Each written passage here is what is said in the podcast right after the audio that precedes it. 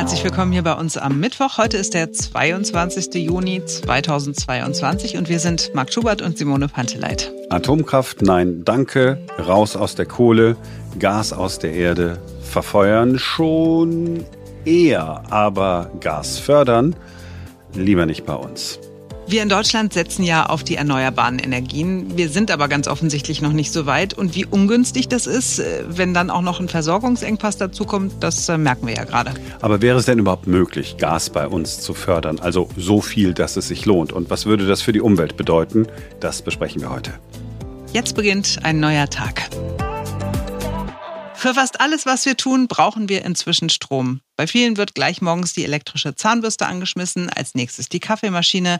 Und ohne Strom könntet ihr auch diesen Podcast nicht hören. Wir brauchen ihn, um ihn zu produzieren und ihr, um ihn überhaupt abrufen zu können. Ja, wir brauchen ganz viel Energie für diesen Podcast. Wir haben ja schon über auch mental, Strom und Gas ausführlich hier im Podcast gesprochen und gucken uns jetzt mal ganz kurz an, wie viel Strom hier in Deutschland so produziert wird und auf welche Art. In den ersten 4 Monaten dieses Jahres sind in Deutschland 174 Terawattstunden Strom erzeugt worden. Der Anteil der erneuerbaren Energien an der Stromerzeugung lag bei 52%. Das klingt für die einen wenig, für die anderen viel. Auf jeden Fall ist es ein Ergebnis, das wir vor allem den günstigen Wetterverhältnissen zu Jahresbeginn verdanken. Im Februar war es total stürmisch. Das war ein Rekordmonat in Sachen Windenergie. Im März dann gab es überdurchschnittlich viele Sonnenstunden, was für einen Plus von 33% gegenüber der Windenergie gesorgt hat im Vergleich zum März 2021. Das ist natürlich super, aber es zeigt auch, das ist noch keine sehr zuverlässige Energiequelle. Es hätte ja auch weniger windig sein können und weniger sonnig sein können. Und dann sehe die Zwischenbilanz jetzt anders aus. Ja, also so schön das ist und so sehr wir uns wünschen, dass wir nur noch mit erneuerbaren Energien über die Runden kommen würden, es reicht leider noch nicht. Und deshalb braucht es auch andere Quellen, womit wir beim Fracking wären. Wer sich mit diesem Thema mal befasst hat, der wird vielleicht auf Bilder aus den USA gestoßen sein. Da drehen Menschen ihren, was ist das? Das ist wie so ein Wasserhahn auf und plötzlich strömt Gas aus der Leitung und lässt sich anzünden. Aber was genau passiert beim Fracking? Wie funktioniert das und wie gefährlich ist es? Die meisten von uns haben zumindest mal gehört, dass es ja umstritten ist. Und wie viel Gas gibt es denn überhaupt rein theoretisch hier bei uns in Deutschland? Fragen über Fragen. Alles sind Fragen, die wir jetzt klären wollen mit Professor Charlotte Krafczyk vom Geoforschungszentrum Potsdam. Sie ist auch Vorsitzende der unabhängigen Expertenkommission Fracking des Deutschen Bundestags. Hallo, Frau Professor Krafczyk. Hallo, Herr Schubert. Ja, haben Sie ein bisschen Stress eigentlich in diesen Tagen, weil alle Menschen auf einmal doch noch mal was zum Fracking wissen wollen? Ich glaube, es ist gut, dass alle was dazu wissen wollen. Und dafür sind wir ja unter anderem auch da, dass wir Aufklärungsarbeit mitbetreiben, auch mithelfen, dass das, was wir eigentlich forschen, dass das auch wirklich zu den Menschen gebracht wird. Das soll ja nicht für sich selber stehen, sondern die Forschung soll ja auch wirklich vor allen Dingen in diesen Aspekten, die wir heute bereden wollen, ganz wichtig auch in die Anwendung kommen. Das erste Mal habe ich vor Fracking gehört, das ist 10, 15 Jahre oder sowas her.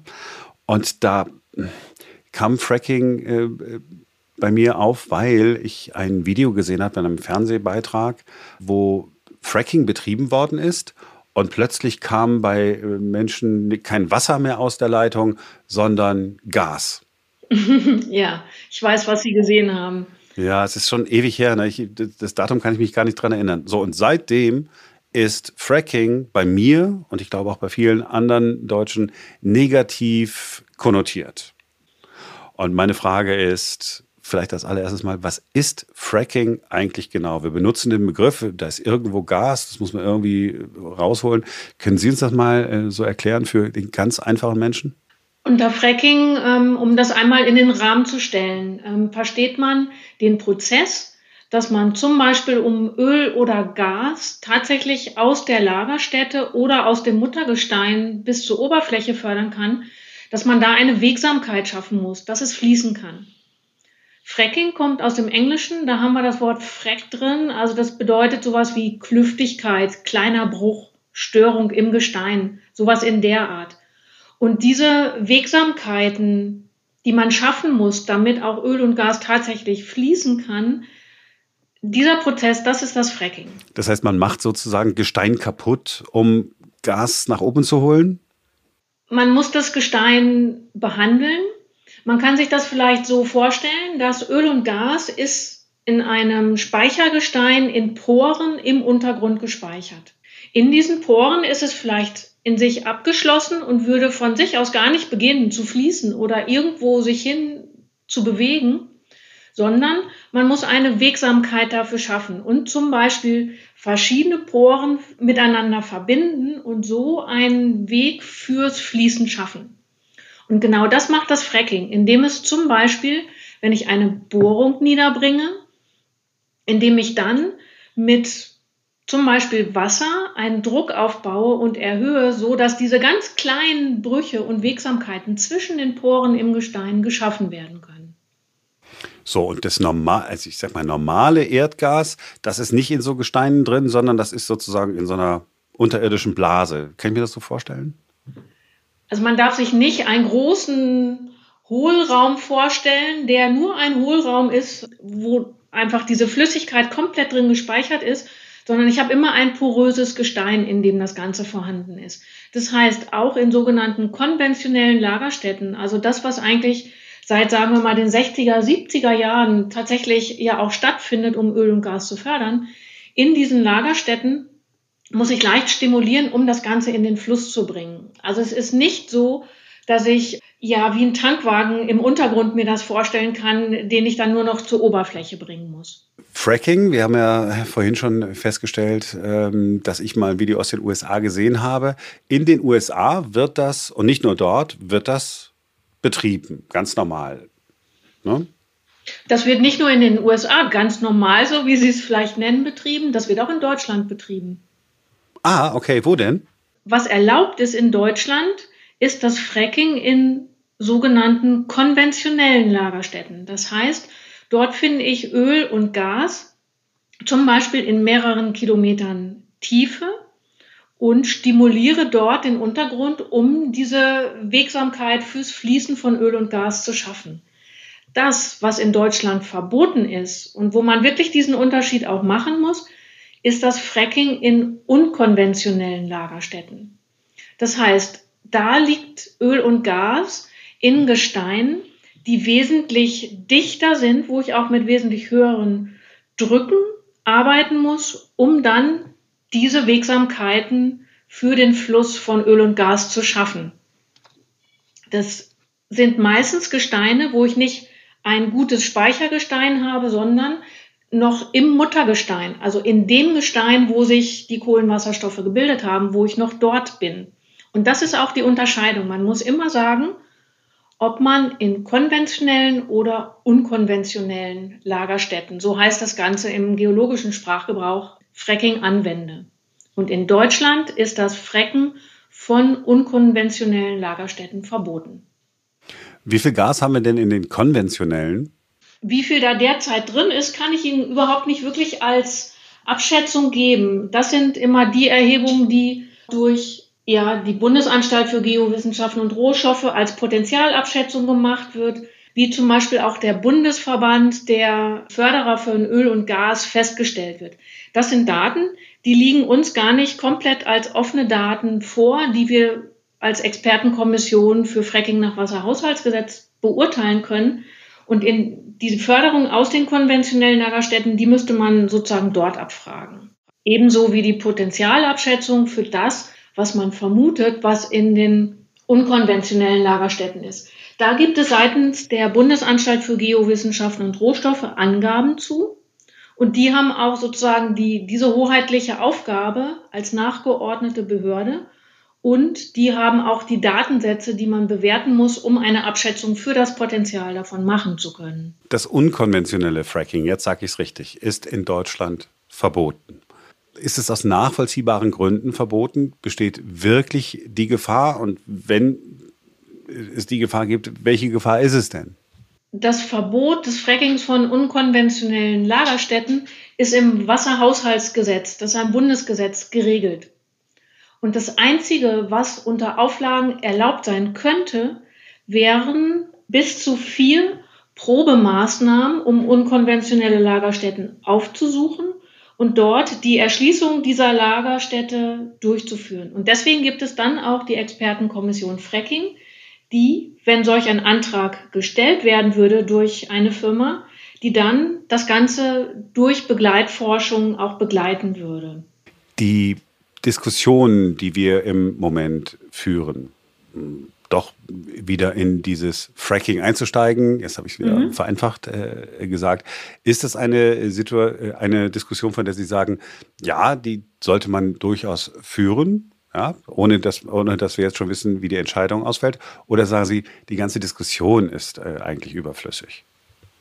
Die Diskussion muss man unbedingt führen und man muss sie auch vor allen Dingen abwägen, was dann eben der Teil der Aufgabe der Politik ist.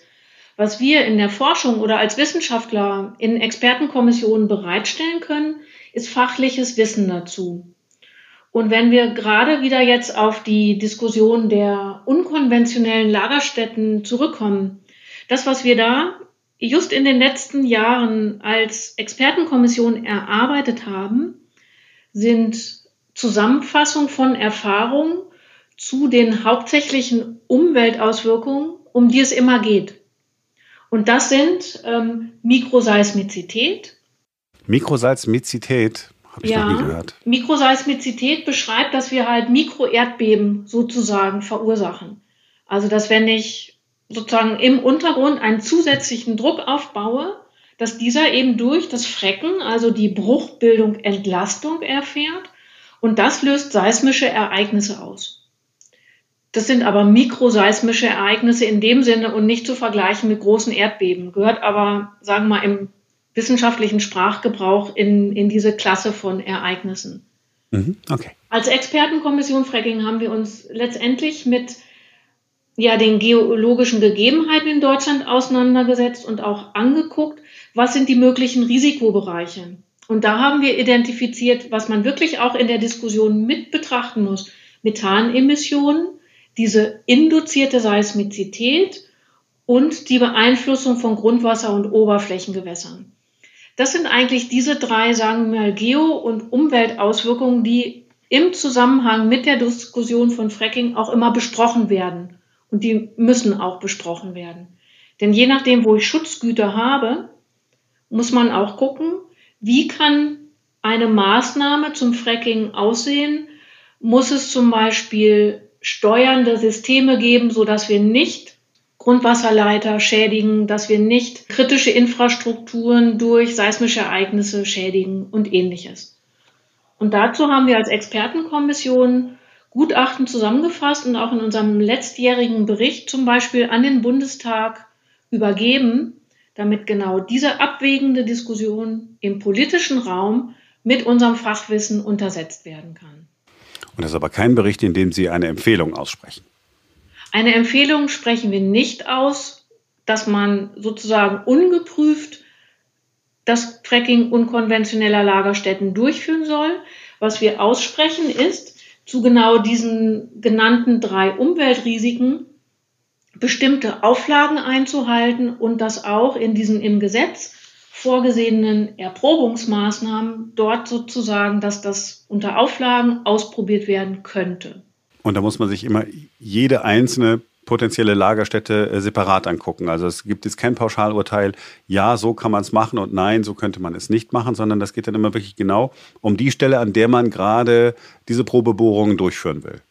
Die lokalen Gegebenheiten anzugucken, ist super wichtig. Und da muss unbedingt, und das ist auch eine unserer Empfehlungen als Expertenkommission, da muss unbedingt eine Überwachung vor Ort und an die Gegebenheiten vor Ort angepasst werden. Das muss durchgeführt werden, sodass man auch tatsächlich weiß, was ist zum Beispiel natürliches Verhalten an dieser Stelle und was wird durch den Eingriff in den Untergrund induziert, also zusätzlich sozusagen verursacht.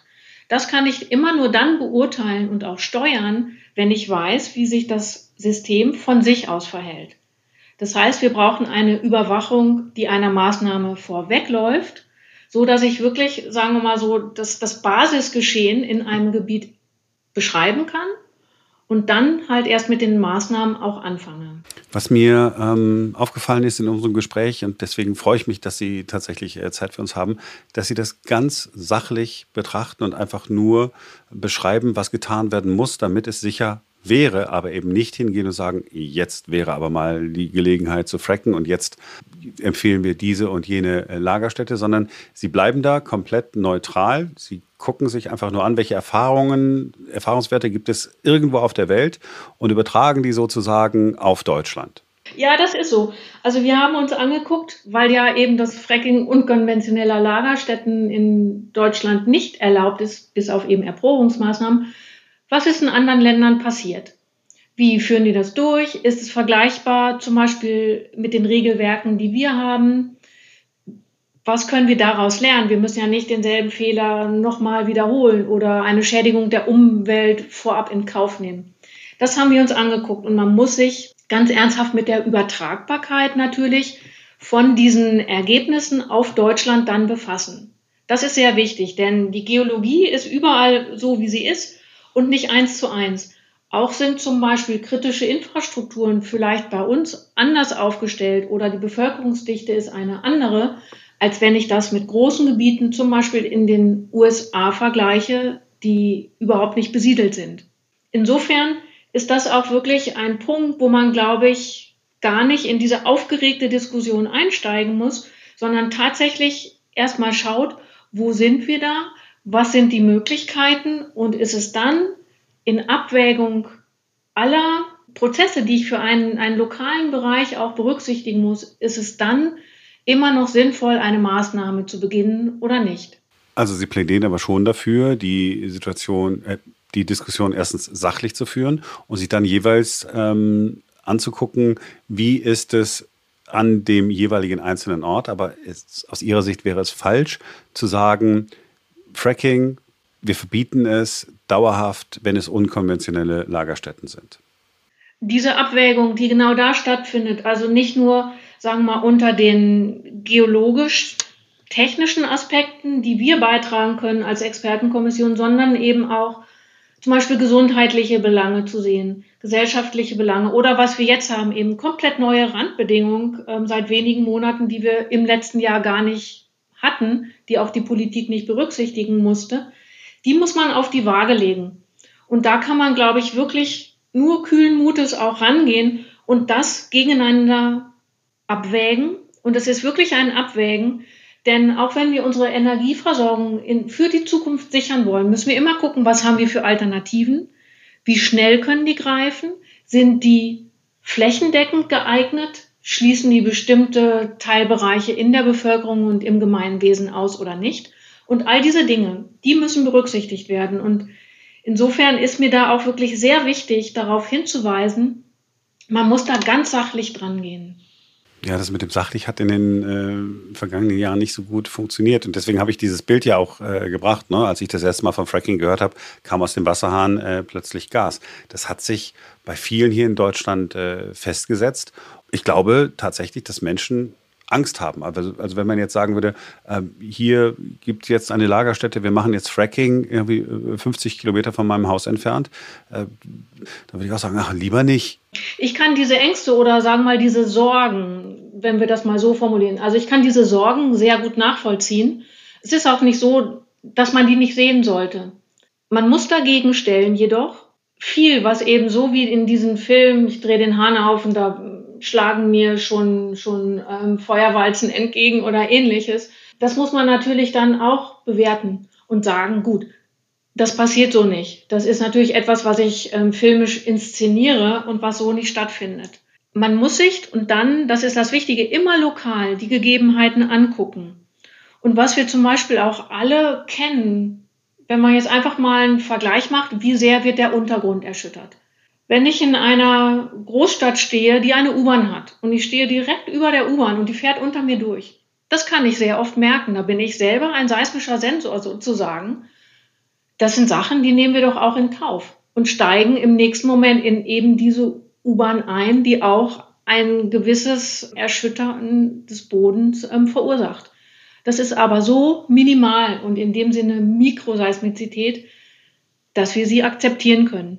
Und ich glaube, diese Akzeptanz zu schaffen und zu wissen, wann ist ja ein Ereignis wie groß, wie kann sich das auswirken, habe ich überhaupt eine Gefährdung von zum Beispiel auch Grundwasserschichten in einem Bereich.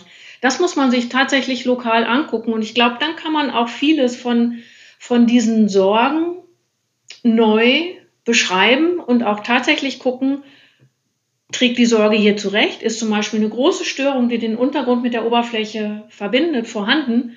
Dann kann man da auch tatsächlich nicht hingehen. Das ist ein Ausschlusskriterium für so ein Vorhaben. Und das muss man sich wirklich lokal angucken. Wenn wir Fracking-Gas aus aller Herren Länder importieren, weil wir im Moment dringend auf jeden Tropfen Gas sozusagen angewiesen sind, dann sagt mir mein Gefühl, dann müssen wir auch gucken, was wir bei uns sozusagen tun können, weil mein Eindruck ist schon, dass bei den hohen Standards, die wir in Deutschland haben, es wahrscheinlich sicherer wäre, in Deutschland Fracking-Gas zu fördern, als irgendwo sonst auf der Welt. Wie man das jetzt vergleicht, ist halt ein bisschen schwierig und es hilft uns, glaube ich, auch nicht, in dieser Diskussion mit dem Finger auf andere zu zeigen. Was wir aber konstatieren können, ist, dass unsere Sicherheitsstandards wirklich enorm hoch sind. Das heißt, dass wir mit dem, was wir an Technologie schon jetzt auch als Auflagen haben, wie ein Bohrplatz eingerichtet wird, wie Transporte stattzufinden haben, wie Schutzgüter wie Grundwasser geschützt werden müssen, auf was alles zu achten ist. Das ist, glaube ich, in den Standards, die wir derzeit haben, wirklich enorm hoch.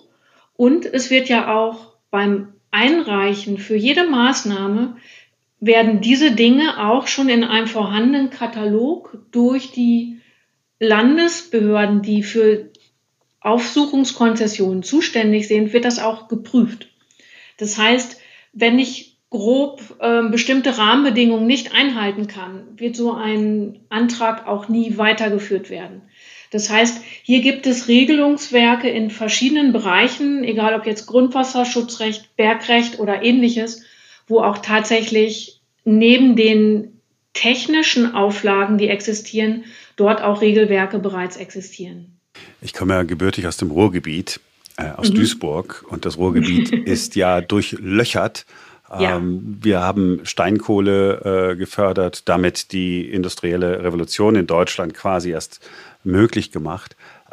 Immer mal wieder hat es natürlich an der einen oder anderen Stelle auch in früheren Jahren Unfälle gegeben, aber sie sind immer weniger geworden, weil der technologische Fortschritt einfach dafür gesorgt hat, dass es immer sicherer wurde. Aber niemand wäre vor 100 Jahren auf den Gedanken gekommen, diese Kohle da liegen zu lassen, weil wir sie einfach damals wirklich gebraucht haben. Kann man das vergleichen oder hinkt der Vergleich total? Halb, halb, glaube ich. Okay. Also sowas, diese Dinge zu vergleichen, ist wirklich sehr schwierig, weil die Zeitalter tatsächlich sehr unterschiedlich waren. Wenn wir uns angucken, was wir technologisch zu diesen Zeiten konnten und was wir heute vielleicht können oder wo wir einen großen Schub bräuchten, müsste man heute vielleicht vergleichen, was können wir vielleicht über alternative Energien erreichen.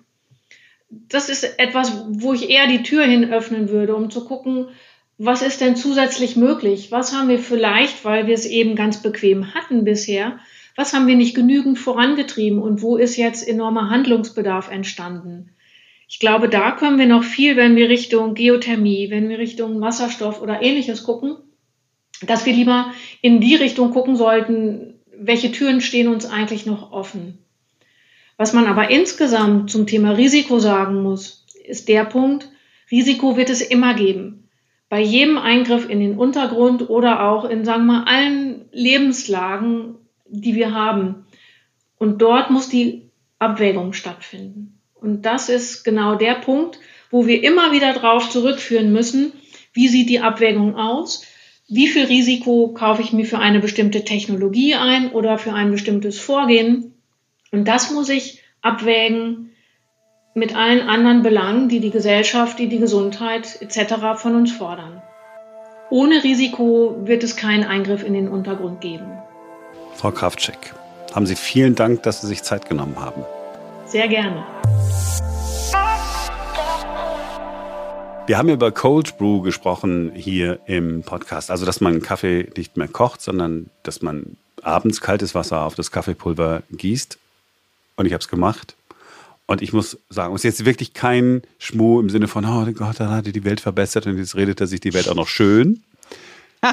Dieser Kaffee war so lecker.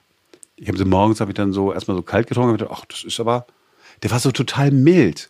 Mild und hat total nach Kaffee geschmeckt. Und ich habe das dann tatsächlich so gemacht, ne, kalt aufgebrüht, kann man ja nicht sagen, kalt nicht aufgebrüht. Über Nacht stehen lassen einfach. Und dann in die Mikrowelle kurz gestellt, so für 30 Sekunden. Und es war wirklich mit der leckerste Kaffee, den ich je hatte. Okay, nochmal ganz kurz für alle, die den Podcast neulich nicht gehört haben, wie du das genau gemacht hast. Also du hast quasi, so wie früher Oma, ja, einfach Kaffeepulver in die Tasse, dann das Wasser drauf. Kaffeepulver in die Kanne, dann kaltes Wasser drauf, stehen lassen, nächsten Morgen, es waren so, was weiß ich, 10, 11 Stunden, dann durch den Filter, den man in der Kaffeemaschine normalerweise hat. Und dann Kaffeepulver weg, nur noch Flüssigkeit übrig, Flüssigkeit lecker. Und vor allen Dingen, nachdem sie in der Mikrowelle war. Also es ist nicht quasi Muckefuck, wie meine Oma immer gesagt hat, ja? Also wo man einfach nur ist irgendwie auch, ja, schon verstanden. Okay, also probieren wir jetzt alle aus und werden es testen, ob es wirklich so gut ist.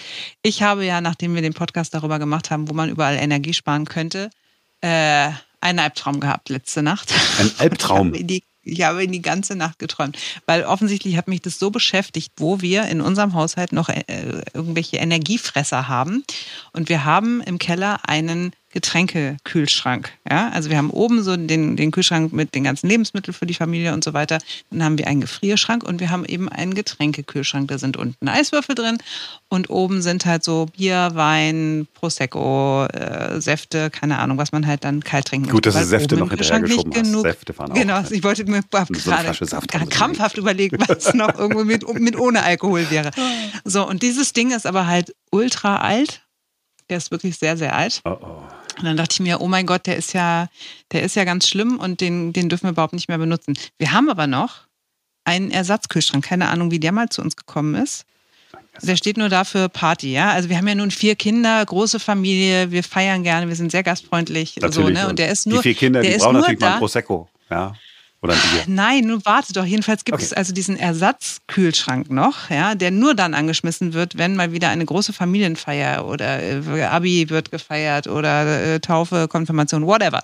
Dann wird dieser Kühlschrank für ein paar Tage in Betrieb genommen und dann habe ich die ganze Nacht darüber nachgedacht, dass der ja viel neuer ist als der alte Getränkekühlschrank und dass wir den ja sowieso mal wieder abtauen wollten. Und dann, wenn wir das machen, dann tauschen wir einfach die beiden Kühlschränke und ich habe mich die ganze Nacht damit beschäftigt und war so gestresst, dass ich morgen wirklich gerädert aufgewacht bin.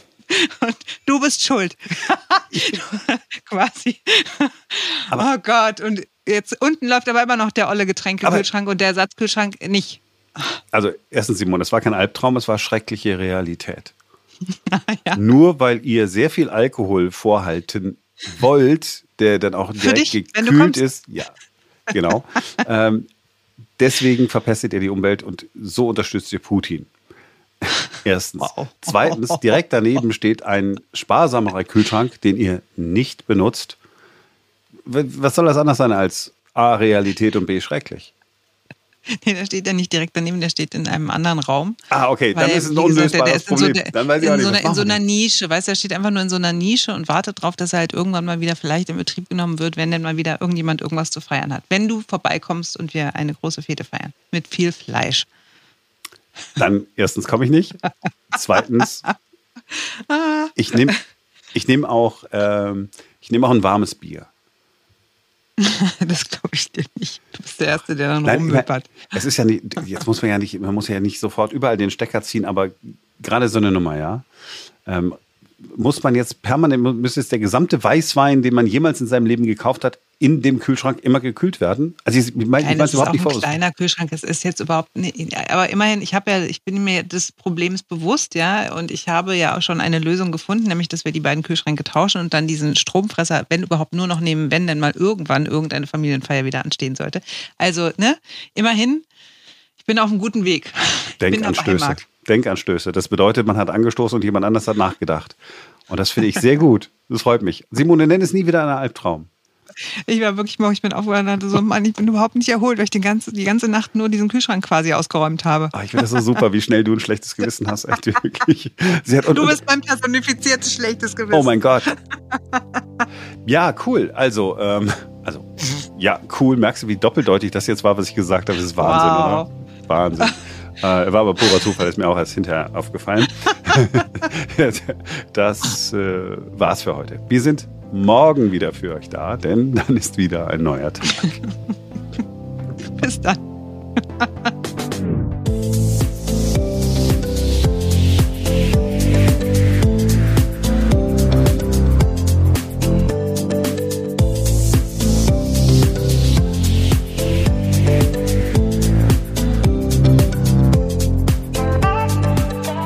Hast du schon mal erklärt, warum es heißt, sich um Kopf und Kragen reden? Nee, also kann sein, vielleicht gibt es da irgendwas Schönes dazu. Vielleicht ist auch einfach das glaube ich wäre jetzt mal, das könnte man mir mal... ja, das muss ich mir mal... Das sollte man immer parat haben. Aus gegebenem Anlass.